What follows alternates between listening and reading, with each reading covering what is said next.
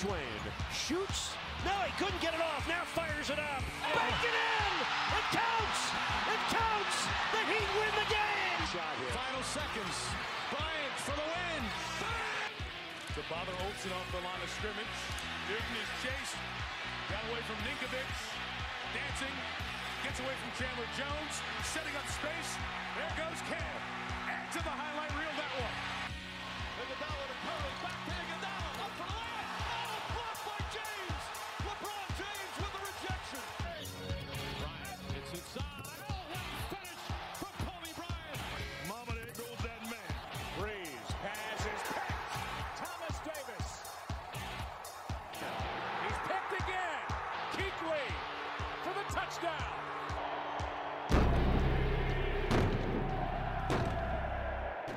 Welcome to the Black and Blue Bloodline. My name is Duke, and joining me today, as always, is my co-host, Fat Man Trey. How you doing, Trey?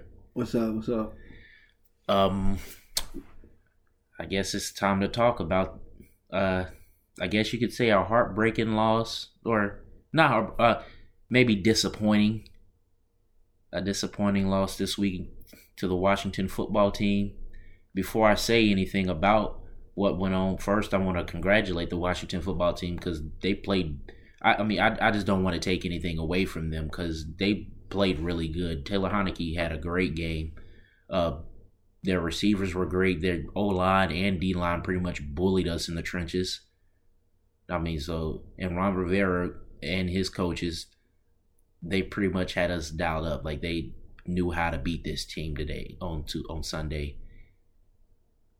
And the Washington football team, they just went out there and did their job. But for the Carolina Panthers, I think we have finally figured out how to beat them. And the way to beat the Panthers is to run the ball on them.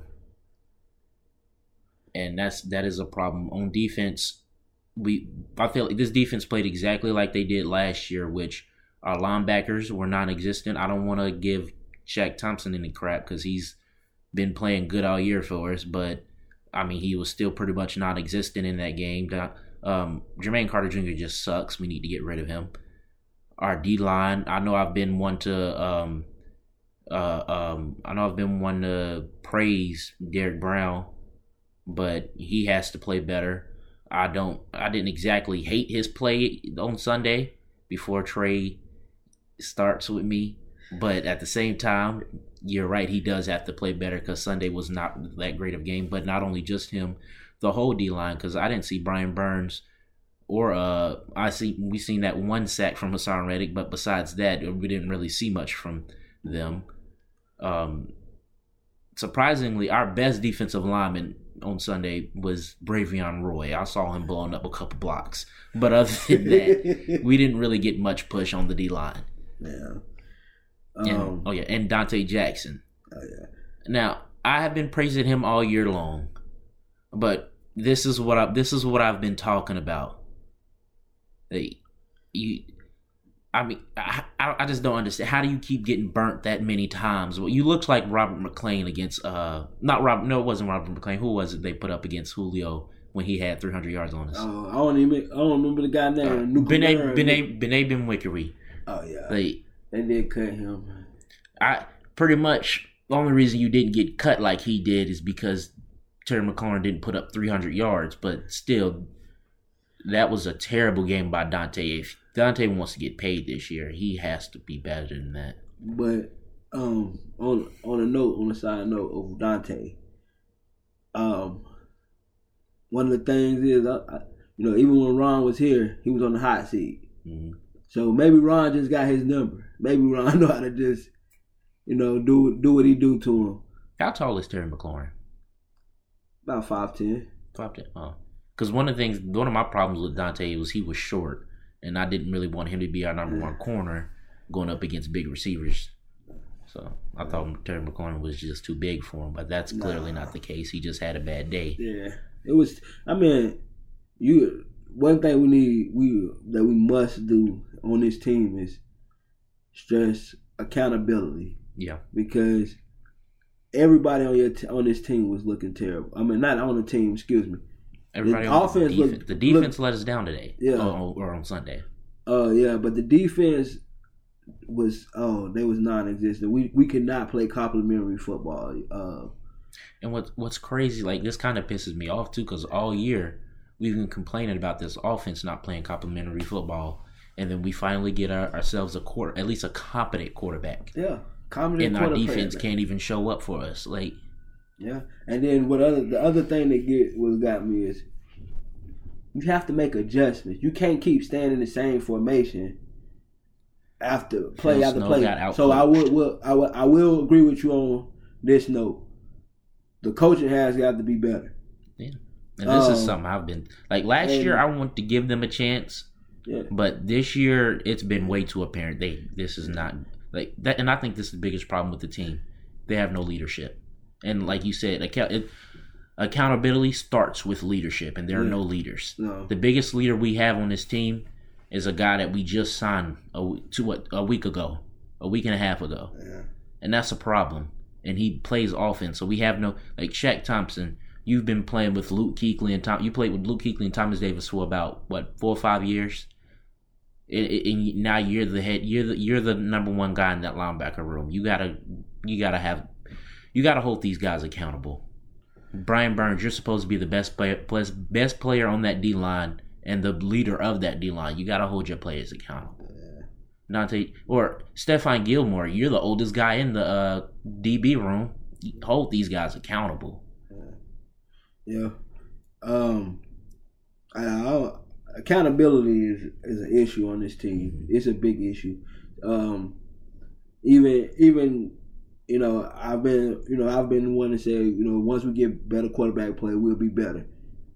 Also, I want to just step off from the defense for a moment.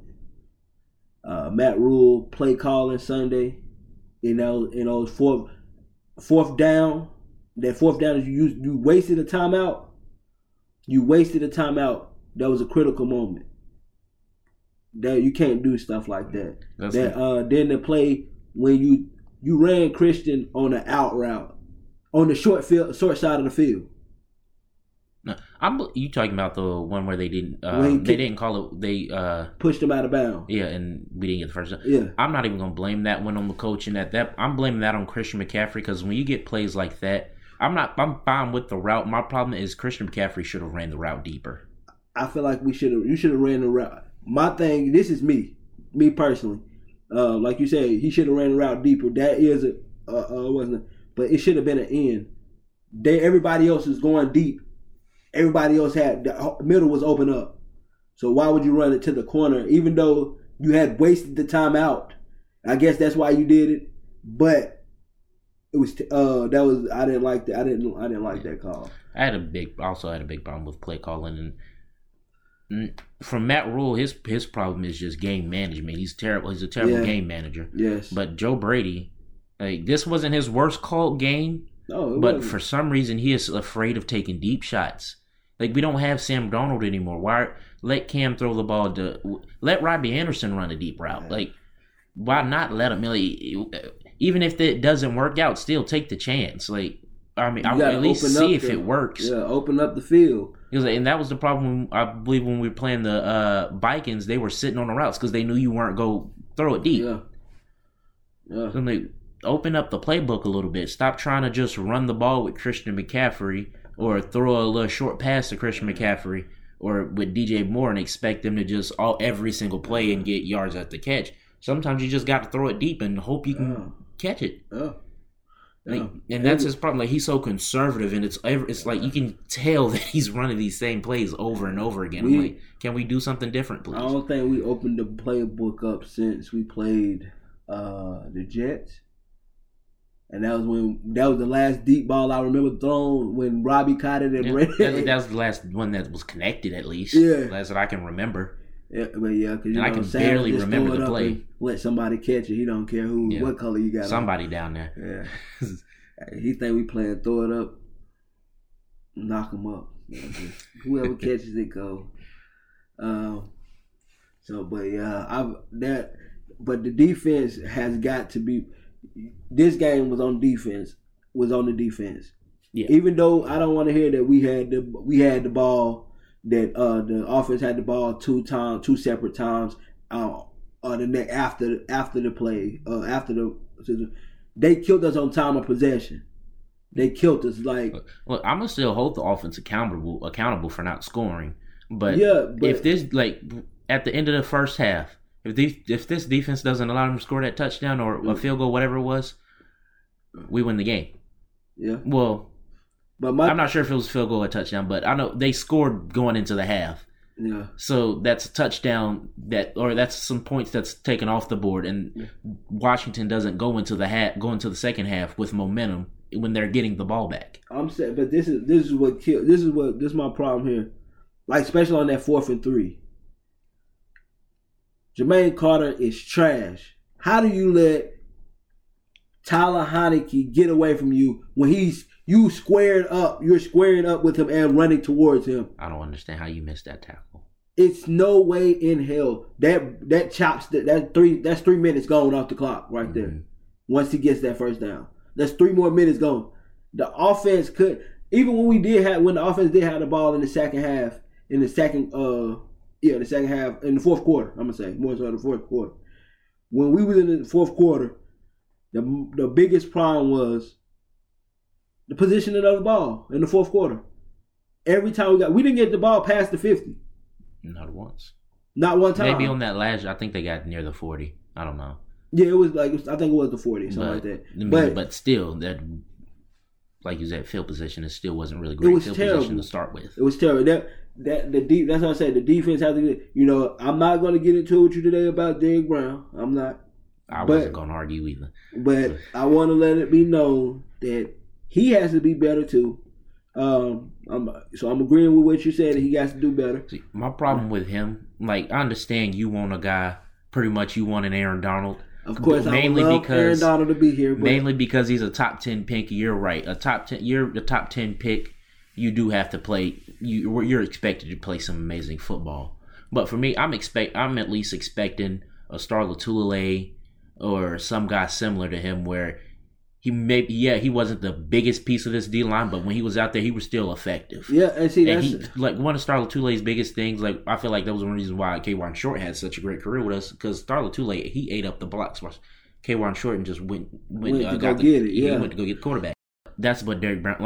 I feel like Derrick Brown, he does eat up blocks, but the guys that do that, they're usually good in the run game, and he hasn't been good in the run game either. And see, that's my problem. You can't be. You got to be one or the other. You can't be neither. Right. You just sit and you take wasted space. And I feel like you say, I want Aaron Donald. I would love Aaron Donald here in Charlotte. I would love it. But that's not my. Just be productive. I would have rather at this point. I would have rather us take Isaiah Simmons and put him at safety. Nah, we still need a linebacker. I'm saying. At this point, the way his production, Derrick Brown has looked better. Huh? He has looked better. I can't. That's what I'm saying. At his position, he's looked like he's getting more production than Derrick Brown is doing right now. That's what I'm just saying. The only thing you could say Derrick Brown did good on Sunday was when he jumped off sides and he still went and made the play. And I agree with Don when he said it if you're going to jump off sides or something, at least you better make the play. Yeah he did make the play, because if that was a touchdown, they're taking away the penalty. Yeah. So at least he did make the play, but still, I mean, you are right in front of the ball. Yeah. You see the ball move. Literally, when I played D-line, one thing my coach always told us: don't listen to the snap count. It doesn't matter. I don't care where you're on that line. Look at the ball. Hey. You have no reason to move until that ball moves. Once you see that ball snap, that's when you can go. But if that ball ain't moved, what are you moving for? Do not listen to the snap count. So there's no excuse for that. Yeah. Don't jump off sides. I mean, it's called coaching. That's disciplinary. That's this biggest problem with this team. Nobody is disciplined. Yeah, nobody. And and that's what I've been trying to tell you all season. Most of this stuff is going back to coaching. Yeah, I mean, like I said, everybody kept saying 50, 25, 25, and it was on 50 was the quarterback, coaching, and then the defense. Well, 50 of it, we've gotten rid of that now. Yeah, so now it's 50-50. Cam played a really good game. Well, really, now it's more like 75-50. I mean, 75-25. the coaching is the majority of the problem now. Because still, like, we still have terrible game management. Yeah. Terrible, or at least, I ain't going to say terrible play calling, but conservative play calling and repetitive play calling, and coordinators and coaches who are refuse to make adjustments at halftime. Yeah. They just go out there and keep running the same thing and expect it to work. No. Yeah. Yeah. Well, one of my biggest problems is with the coaching is just they don't have no discipline with their players, with the players. Mm-hmm. Everybody, they feel like this is a college atmosphere. You know, Matt Rule is a college coach. He's, you know, so we're gonna be everything just laxical, daisical here. Everything's chilling. We can just do what we want to do. But at the same time, we need one of the other problems I said that we had was we didn't have enough vets. Yeah, we didn't. We basically all the vets we had, they shipped them out. Mm-hmm. I understand Luke had to go. That was on his own. Yeah. TD, you cut him for what? You didn't. You cut TD, and then, well, for everybody that don't know, I'm talking about Thomas Davis. You cut him but you re-signed Chris Manhurst. What was that? And Chris Manhurst ain't even on the team no more. They didn't even let him play last year. They released him too. Yeah, he played. They ended up releasing him a year after they let TD go, after they gave him the extension. Chris Manhurst never even played with these coaches. Like so, that was terrible. That's David Tepper right there. Yeah, that was. Oh yeah, true. But once again, we need more vets on the team. Like leadership. This is all leadership. Yeah, I mean, I think another year in, if we go ahead and give Stephon his extension, you know, another year in, he'll have the DB room pretty solid. We still need another vet in that linebacker room. Yeah, Shaq. I love Shaq, but I mean, he's clearly not a he's not a leader, but he's not the big mouth player like Thomas Davis was. Thomas Davis, you knew when he was out there, somebody made a mistake. Thomas Davis was gonna be in their ear about it. Yeah, Shaq don't hold nobody accountable. That's why, like, if you watch the game, even when shit happened, he more just like more so like on to the next play. Let's get on to the next play. No, tell that man, hey, why the fuck you missed that tackle? Right, because you're in the NFL now. Like, missing tackles, there's no excuse for missed tackles. You're a professional athlete, a professional football player. I want to blame the coaches on that again, because I'm like, as a coach, like, you should be in their ear every single play, every single day practice, every single second at practice. Like, you better make this tackle. I don't care if they get a 99-yard play. It better not be because you missed a tackle. Yeah, tackling is fundamental.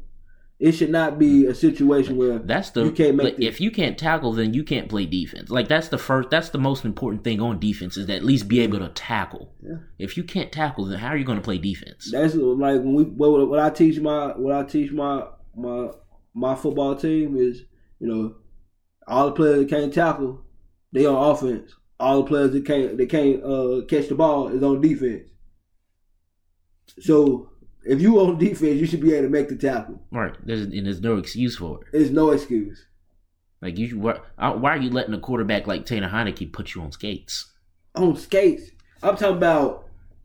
You should. They should have put you in a tutu because you was in a pirouette. Just he was on you like you was on him and he was gone. He done threw the ball downfield. Like, how don't you make that tackle? And it's not even just Jermaine Carter Jr. and all linebackers. No. D-line, too. D-line. I've seen all four of them miss tackles before. All four. Look, I'm going to tell you. I still like Daquan Jones. But one of the things is that I realized we got two people in the middle that's quiet. We need somebody to make noise in the middle. That's aggressive in the middle. We got two people that basically Daquan Jones he got his moment when he can, you know, be a pass rusher.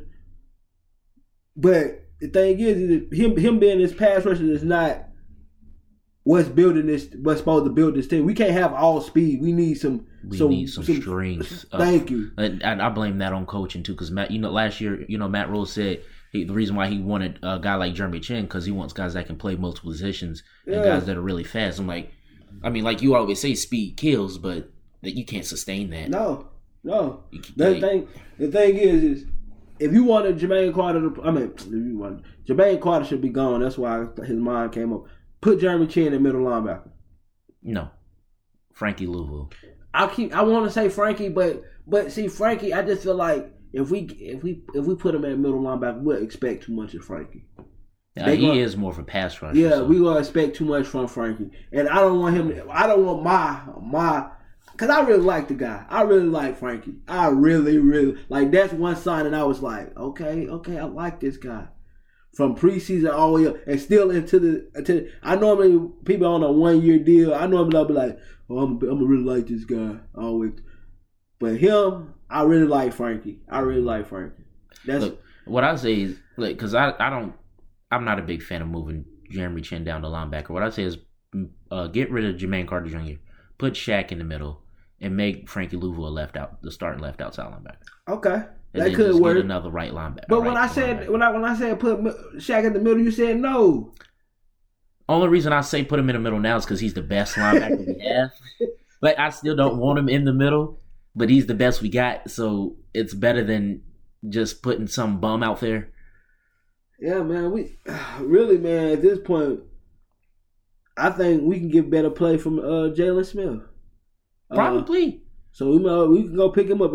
I know he got cut back to back, but I want to see why he got cut at this point. Like, show me why you got cut. If you go out there and you play worse than what's that guy? Carter? No, what's that other guy we had last year? Number 52 from the Raiders. If you come out here and play worse than that, then yeah. Oh, what was? We can get rid of him. Oh, Tahir Whitehead. I heard people call him Tahir Whitehead. That's what I'm calling him, Tahir Whitehead. Yeah. Like if you play worse than Tahir Whitehead, then yeah, okay, I can understand why you got cut. But I signed Jalen Smith, and I would like for him to show us why he got cut. Yeah. Like the one thing I feel like it'll be better than what we got now. Yeah. Like it has to be. Yeah, it has to be. It has to be way better because Jermaine Carter. It's just ass. It's just terrible. It's terrible. You're boo-boo. Like you should have went to two colleges as like Jordan told Kwame Brown. Even though I like Kwame. But like Jermaine Carter, you're terrible. Like we gave you the nod because of Luke. And you were making Luke look bad because maybe you was good on film or maybe you was good on the field in something. I don't know what you was good at because you don't show it on the field. He doesn't. You haven't showed it on the field in the last 3 years. Like, last 2 years. Excuse me. Look, my biggest problem with him though is like when a lot of times he's non-existent, so he's not really looking too bad. But then once you start to see him. That's when he's just looking terrible. You don't know what to do. You just look at him like, another fucking busted play. Mm-hmm. Another busted play. Free run up the middle because he missed a tackle. Or he just got bulldozed back pretty much in our safety's laps. Yeah. Or the typical run up field for him. Run right past the tackle. Mm-hmm. What are you doing? You're a middle linebacker. I have never seen a middle linebacker play for the Panthers that looked this bad. Never. I'm sitting here trying to think back. We had Jon Beason. Jon Beason was good. Jon Beason was a yeah, he was a great beast, and he came from one of the best linebackers ever. We had who? Dan Morgan. The list goes on. Luke Kuechly. This is the first time in Panthers history that we had a starting middle linebacker. Like, and that's why I so badly wanted to draft Micah Parsons. And then that's the thing is everybody trying to say. And I like J.C. Horn too. Yeah, I like J.C. God, we needed Micah Parsons more. I mean, like Lord Jesus, I don't know. I demand better accountability throughout the defense. Yeah. Look, I want to get back to that strength thing with the defense though, because I just don't understand why Matt Rule thinks that just having a bunch of fast guys is going to work. Because like a college coach, I love Brian Burns and Haason Reddick. Like they are great pass rushers, but they eat non-existent in the run game, and that's what that's what I was telling you early in the summer. My problem with Brian Burns is I like him as a pass rusher, but he needs to put on some weight because he is too small. He's not in the run game. He was going to get bullied. That was my problem when I played D-line. I could pass rush, but in the run game, I'm 180. Those guys were 300 pounds. There was absolutely no way I'm pushing them back. And that's Brian Burns' problem. He can't push nobody back like that. Offensive linemen just got to put their hands on him. He has no bull rush, so it's not. They're not gonna. They have nothing to worry about. Yeah. And then Haason Reddick, he's not a small player, but he's not that big either, so he's not really that effective in the run game. And I like Morgan Fox and you don't like him, but it's the other guy, Matos. I like Matos mainly because of their size. Those are two guys that should be playing a little bit more. Fox. Same with Marquis Haynes. I feel like Fox should be Marquis Haynes and Fox should be playing more. Montrose, I'm really trying to look at him this year as a productive piece, but I feel like we should have cut him and kept Miller, Christian Miller. Because Christian Miller was productive. Christian Miller. The whole season he was productive. It was his first year. Yeah, his first year. Yeah, he hasn't really played since then. No, yeah, because he been problem. Hurt. Yeah, he got hurt one year, and then last year he opted out. Oh, okay. Yeah. I think that's why they released him, because he just didn't play. Okay, but for the most part, Morgan Fox need more playing time. But see, I wish they would run a 4-man front, and then have what's his name. Oh, it doesn't even have to be just a 4-man front, because I want pretty much make Haason Reddick a linebacker, but just a stand-up linebacker at all times, just blitzing, pretty much blitzing all the time, but he's still only rushing four guys. Yeah, yeah, because you're right. Morgan Fox, he does need to play more. Yeah. A guy he's big enough to whenever he is in. He's always making plays in the run game. He doesn't get a lot of sacks, but in the run game, he's always making plays in the run games when he's in. Yeah, true. My thing is we just need – like you said, we need sprint. And that's one. That's also another problem with Derrick Brown. He was supposed to be that guy. And he's not. He's not. We're not getting into that argument, but my problem – he's just not it's not even the fact that he doesn't often get, or at least I don't often see him getting bullied and pushed off the line. My problem is he stays at the line too much. That's his problem. That's his problem. He never moves from the line of scrimmage. Yeah, he sit there with them. No, y'all you can't come here. You can't come here. Just back and forth. You can't do that. I played D line. I was in the middle, in the trenches, and I was productive. One season, I led in sacks.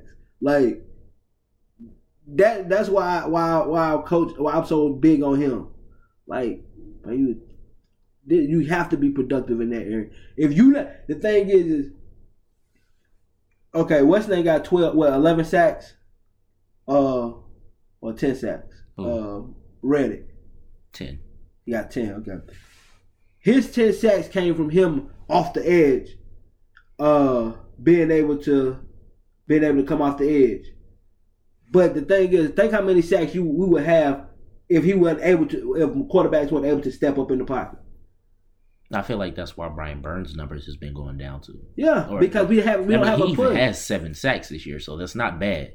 But he might make it to 10 this year, but I feel like there's other reasons why he hasn't been as because productive. We don't have a push in the middle. Yeah. And that I do realize that has been a problem with us all year. Like first couple games we were getting that push, but since we played Dallas, we've been getting no push up front. Like, and the thing is, or it's straight in the middle. Like that's our problem on both sides of the, on both sides of the trenches too. And that's the problem. That but that also goes about what you said about Matt Rule.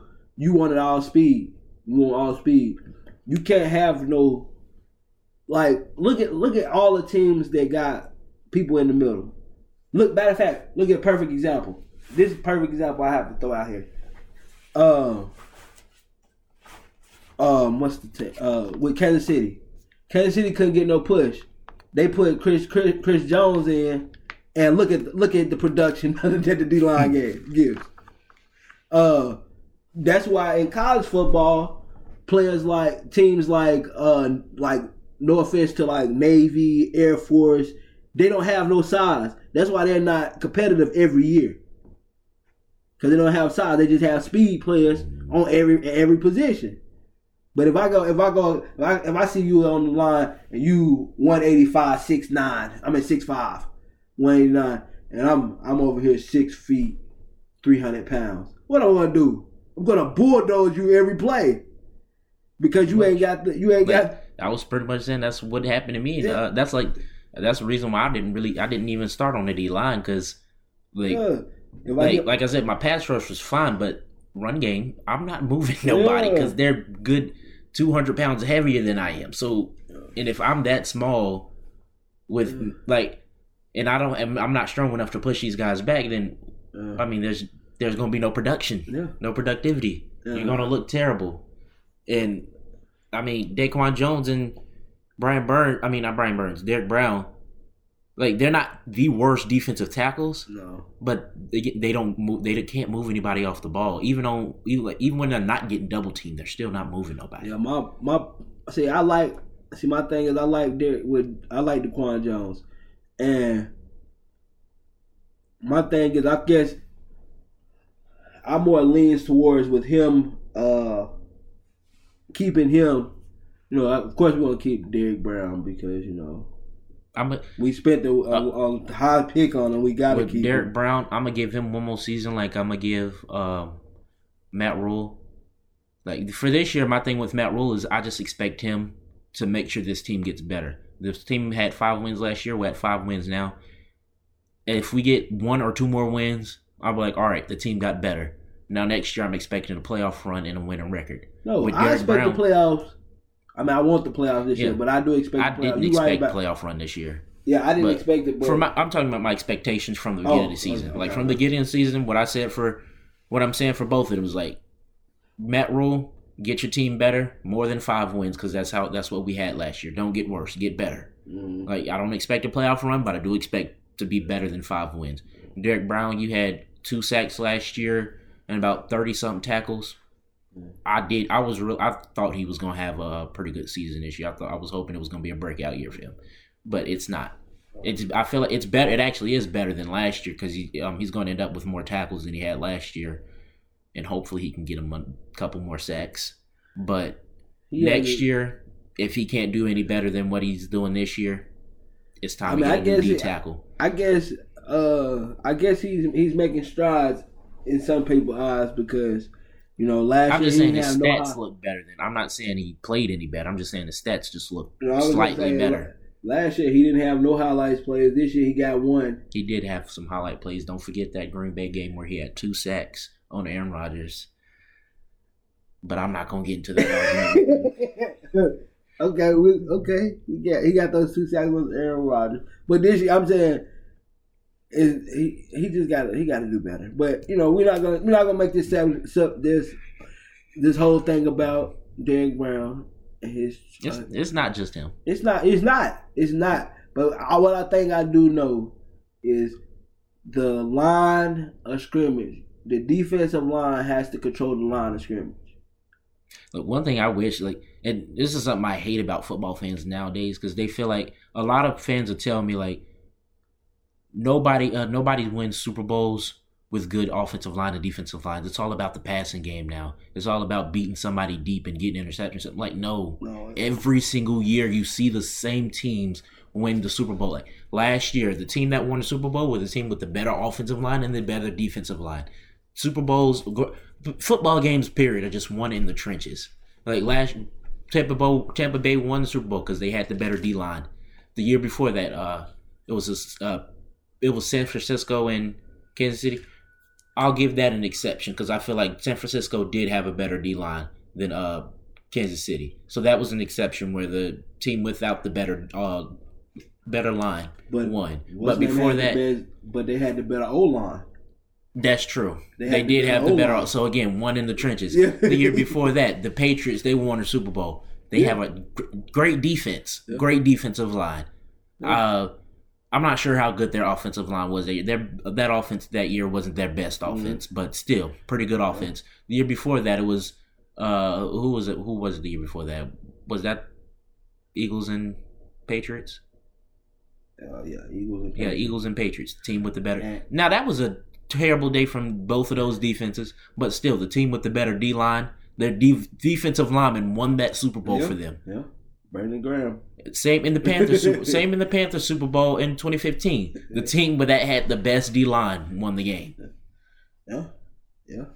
Because we had a makeshift D-line out there. With our D-line, that was just a whole bunch of great rotational pieces. It wasn't even just a... Yeah. Kwan Shorten, he might have been the only guy that was actually top 10 at his position that year. Everybody else on that D-line, they were just really good rotational pieces. We had... Connie Ealy. Connie Ealy didn't even show up until the Super Bowl. So. Who we had before? Who we had him? Jared Allen, Charles Johnson, Mario Addison. But again, like Charles Johnson, Jared Allen, two old guys, but good rotational pieces. Same with Mario Addison. He wasn't even a starter until Charles Johnson got injured. No, he played. I thought he played on the same side. No, he didn't play on the same. They didn't play. They played same side. When we had Charles, who we had on the other side? Oh, Ed Hardy, Greg Hardy. He didn't play 2015 though. Yeah, he did play 2015. Yeah, Mario Addison came in for him. That would have been a nasty D-line if he had. Yeah, Mario Addison played for him that season. I mean, that's what I'm saying. Yeah. Like Mario, he was pretty good rotational piece, but he was behind Mario. I think Johnson. Mario might have led that season in sacks. It was K1. Kwan Shorten had 11. Well, then Weston had 9.5. I don't know. I mean, but still, like what I'm saying is like. He didn't even start over Charles Johnson. The reason he got the start is because Charles Johnson ended up getting injured. But still, my point is, football is won in the trenches. Like you have to have you have at least a decent offensive line that's not going to get bullied, and at least a defensive line that can pass rush, and a defense line that's not going to get bullied in the run game. And that was the Panthers' problem this past week. They got bullied in the run game. Yeah. True. Do you got anything else on the Panthers? Yeah. The other thing I have a problem with is we touched bases on everything, so never mind. I'm not gonna beat a dead horse with the play calling, but. I just feel like we gotta, like you said, do more downfield stuff. Yeah, no, something I want to talk about a little bit because it's not even a current player; it's a former Panthers player, and I hate this guy. Yeah. I wanted to get rid of him last year, and I hated that it took them until the third game of the preseason this year to finally release this guy. And I'm talking about Joey Sly. He posts on his Instagram page, and this really pissed me off. He posts on his Instagram page a picture of him kicking a field goal, saying in the caption saying, "I'm back," the same way Cam said it. And then he posts on his story saying it has nothing to do with Cam and everything to do with a great team ring. That's a bunch of bull. That is a bunch of bull. The reason why you got released is because you couldn't kick a field goal. You couldn't make a field goal. You couldn't do what you were getting paid to do, the only thing. I'm glad. Like, you are a bum. Yeah. You've popped around to 3 different teams this year. I'm glad that you brought this up, because the reason I laughed so hard is because when I seen it, I said, because I seen it after you seen it. I mean, after you sent it to me. Once I seen it, it infuriated me. So I said, I had to put a comment. And what I commented was, how can you be back? You have to accumulate time at a place before somebody even miss you. We didn't miss you. Right. So you wasn't back. You was here. You was visiting. On to the next one. You'll be out of. You'll probably be out on another team. At the end of that game, nobody cares about Joey Sly. You'll probably be done with this team by the end of the year. Only reason you're with them right now is because Ron Rivera is the coach. That's what I was about to say. Half of the players that we missed to think about. Technically, if you want to say I'm back, you were one of the freshest players that was on the Redskins team. The Washington football team was on the Washington football team. You were the least of the people that was on there that we even cared about that was over there. Right. The first person that even came in my mind was Ron Rivera and Curtis Samuel, and he ain't even on the field. I wasn't even thinking about Curtis Samuel. I was thinking this is how out my mind. I just thought about Ron. I was like Ron. Then I thought about the offensive coordinator, Scott Turner. That's the first two that came to my mind. The fact that we're thinking about Scott Turner before you, that really tells you something, dude. That we don't care about you. Like, you are a bum. There's a reason why you got released. You wasn't missed. And there's a reason you wasn't missed in Houston. The only reason you made the team is because Graham Gano got hurt. That's the only reason you made the team. And for you to say I'm back, that was, bro. Straight up disrespect. Disrespect. We don't come back to Charlotte. We don't like you. You ain't back. And then one more thing. What's up with your boy LeBron elbowing people in the eye? Hey man, listen. LeBron was wrong. I feel like LeBron, this is his first time ever being suspended, but I feel like... No, this is second. No, it's first time. This is his first time ever being suspended. Oh, no, it was his second time being ejected. Yeah, but his first time being suspended. But I think, I feel like, personally, this is just me. I feel like, LeBron is becoming... I've been watching some of the games, and, I'm a Laker fan. And LeBron looks like that old man that's out there. I mean, not that he's lost a step or nothing, but he's not that person that's at the Y that complains about everything because they're the older person in the gym. Yeah. Oh, you fouled me. Oh, you did this. And I feel like that's what LeBron is. He's starting to get basically get tired of the same old foolishness like that's going on. Especially they don't change. They keep changing rules. He hate that. Like they not giving them calls or going to the rack. So I just feel like he's that older guy in the gym that's like, I'm tired of this mess. Like I'm gonna show you young bucks. Yeah. He just happened to not. He probably didn't, I don't think he intended to knock blood out of him. Yeah. But I think that it more so was like a frustration hit. Like. Yeah. Like, get up off of me. Like, yeah. I understand you trying to check me hard, but get up off of me. Like, see, I've been hearing a couple opinions about it. And what I was listening to the First Take podcast this morning. And I listened to Kendrick Perkins and, I call him Swagoo because I forgot his real name. But Stephen A always call him Swagoo. Yeah, Swagoo. But Perk and Swagoo, I was listening to their podcast. And the way Stephen A feel about it was like, pretty much, like LeBron was wrong, but Marcus Spears, Marcus Spears, but LeBron was wrong, but that other guy, he shouldn't have went on the way he did. And there was a couple people saying like they felt like LeBron should have got suspended, but the other guy shouldn't. Swagoo and Perry, they were of the position that both of them deserve to be suspended. And I agree, like both should be suspended. I do agree with Stephen A. Smith. That guy, he was.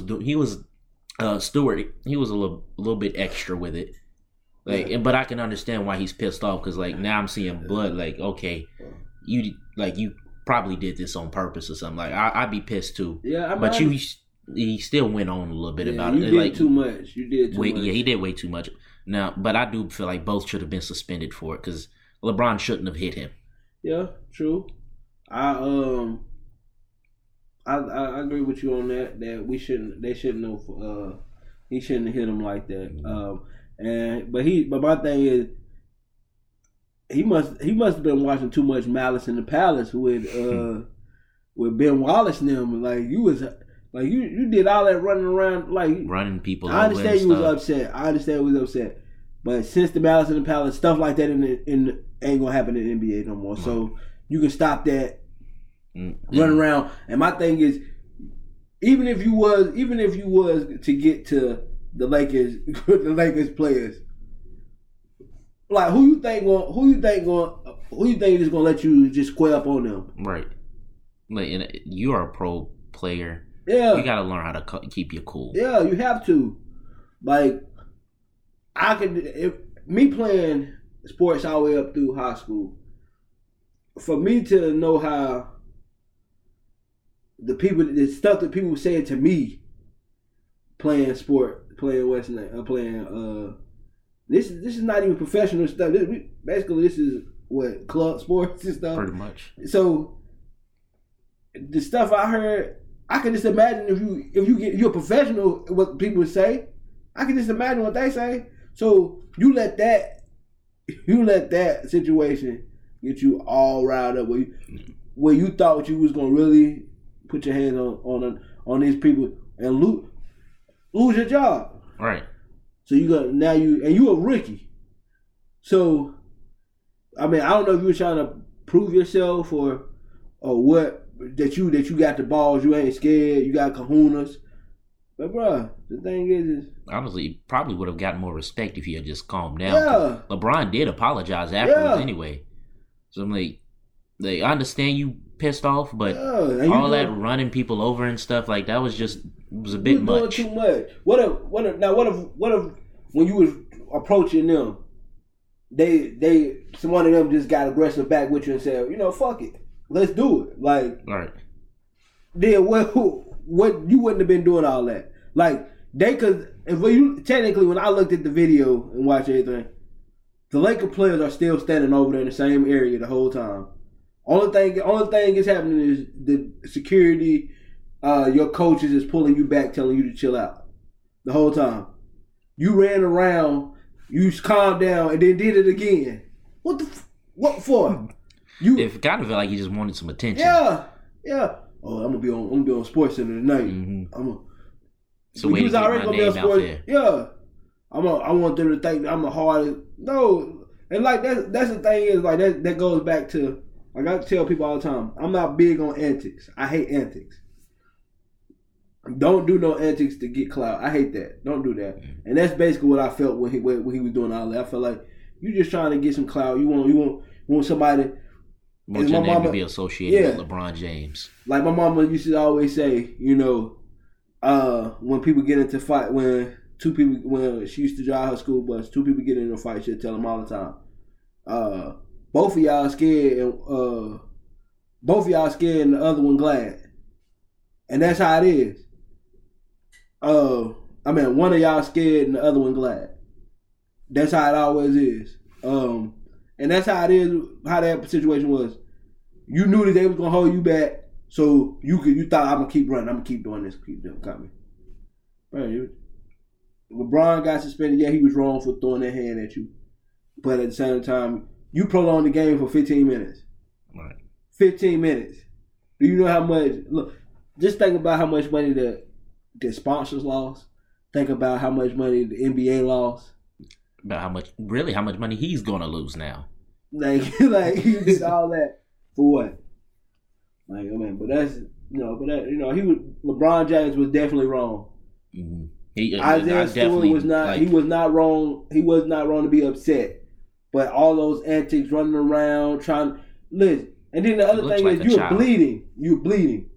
So that means you're dragging blood all over the court, mm-hmm. all everywhere. You got players, people trying to stop you. You're getting blood on them. Granted, we know you. 9 times out of 10, you don't have anything because you're in the NBA. But Who wants blood on them? Right.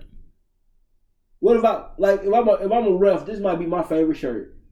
This might be one to make me cut, look good on film, on the court or whatever. You know, this might be my favorite pair of pants, whatever. You feel me? And you doing all this running around.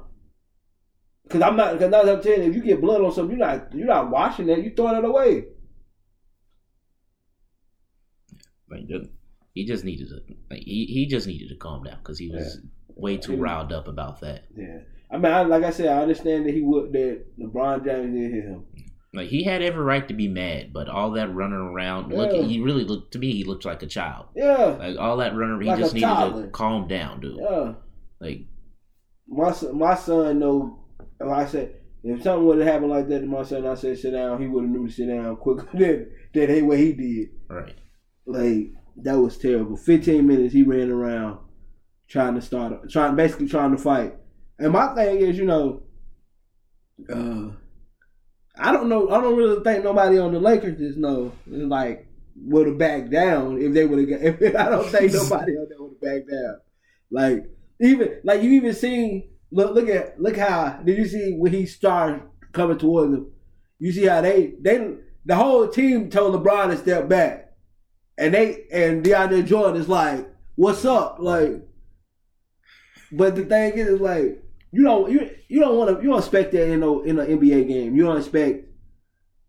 I mean, I'm sure they expect it, but at the same time, you don't think it comes to full fruition with that. All right. Like I said, you're a professional, so you need to keep your cool. If you got beef with him after that, handle that outside of your job. Yeah, like that's like, man, I don't know, man. I just be sitting there. Even when I'm at work, like there's some people that I don't like. There's this dude who keep just getting way too close. Like I back up, he gonna get it closer, and I be wanting to knock hell out of him. But I'm like, I'm not gonna do that because I'm not gonna allow myself to get fired for that. I'm just like, dude, back up. Yeah. Like I'm not gonna sit there and allow my job to be affected because I don't like somebody or somebody upset me. Like I'm gonna deal with that after work. Yeah. True. But, last point, or your last thing about. You know, I want to say, long live Young Dolph. You know, RIP. You know, Young Dolph, you know, we miss you, dog. Shout out Paper Route Empire. All I'm going to say about is, because I think I might be too young for him. I don't really know who he is, but I hate to see stuff like this happen. Yeah. And we really need to fix this world because, I mean, it's problematic for this business. Yeah, and things like this should never happen. Yeah, we really have gotten to a way where we got a lot of senseless murders and everybody senseless just wants to shoot first. Yeah, and like and they think it's cool and like it's not really cool. I know, not to change the subject real quick, but I've came to a realization that the generation today, everybody believes they're in Call of Duty. They feel like they're gonna get a respawn, and that don't happen. This is real life. Mm-hmm. I don't know. They feel like, oh, we shoot this person, everything. They're gonna come back next week, or if I get shot, I'm gonna come back next week. I think it's just a bunch of people who wanted to live a gangster life or a thug life or whatever. Like, because a lot of people, like, they always talking about they so hard in this, and I'm with these people. Like, yeah, they got my back. We'll come and shoot your place up. I'm like, dude. Yeah. Like, you sitting here letting a couple words or whatever this stupid situation make you that mad that you're going to sit there and ruin your life over a couple words or whatever. Like, grow up. Man. Like, he made you upset or this person said something you didn't like. Handle your business. You ain't got to – there's absolutely no reason for you to just go be killing everybody because you don't like somebody, like one person. Like, grow up. Like, and this is just to everybody. Everybody in the world, like, grow up. Stop acting like children. You don't have everything. You don't have to let everything get under your skin. And whenever I get into conversations like this about, with people, I always tell them, like, you'll never have to worry about that with me because I'm always a happy person because can't nobody get under my skin. I'm that tough. Can't nobody get under my skin about anything. I don't care what you say about me. I don't care what you say about my mama. My only thing that I have a problem with is if you put my family in danger. But other than that, like, I could care less what you say or what you do, because it ain't going, if it don't affect me in a negative way, why am I sitting here crying about it? So, like, all this senseless violence, it really needs to stop. Yeah. My problem is, just like with the situation, period, with everything, is just everybody has got to, basically everybody got to stay in their lane. That's the problem. Like, everybody is, you know, oh, he gets in my lane, so I gotta. No, you can be. It can, more than one person can ride in a lane, and that's the problem. Well, a lot of people have, they have a problem with, oh, we can do this, or we can't do this, or we can't do that. But we can see that person's doing this. That's the problem there. Don't nobody know how to mind their business and let people live their life. Worry about what you got going on. Yeah, you want to do better? Do better. Right. That's the problem. That I feel like this with Young Dolph. I feel like a lot of people. I feel like this situation was motivated because of hate. Was motivated because of hate. Not even hate like, oh, I'm hating on him because he got this or he got that. Just hate because you don't like a person for what? Like, that's what I feel like it boils down to, you know. And that's the problem with, you know, even you can coexist in a world with an enemy. You know, you don't have to because that's my enemy. I can't stand to see him. You know, that's my problem. I mean, that with Dolph and Nip, it really hit home because, you know, I've been messing with them for a long time. But the main thing is in this world that everybody got to the senseless. Look, I'm one of the biggest gun advocates, but also I feel like, you know, I know my law, so I know it's a limit to what you need a gun for.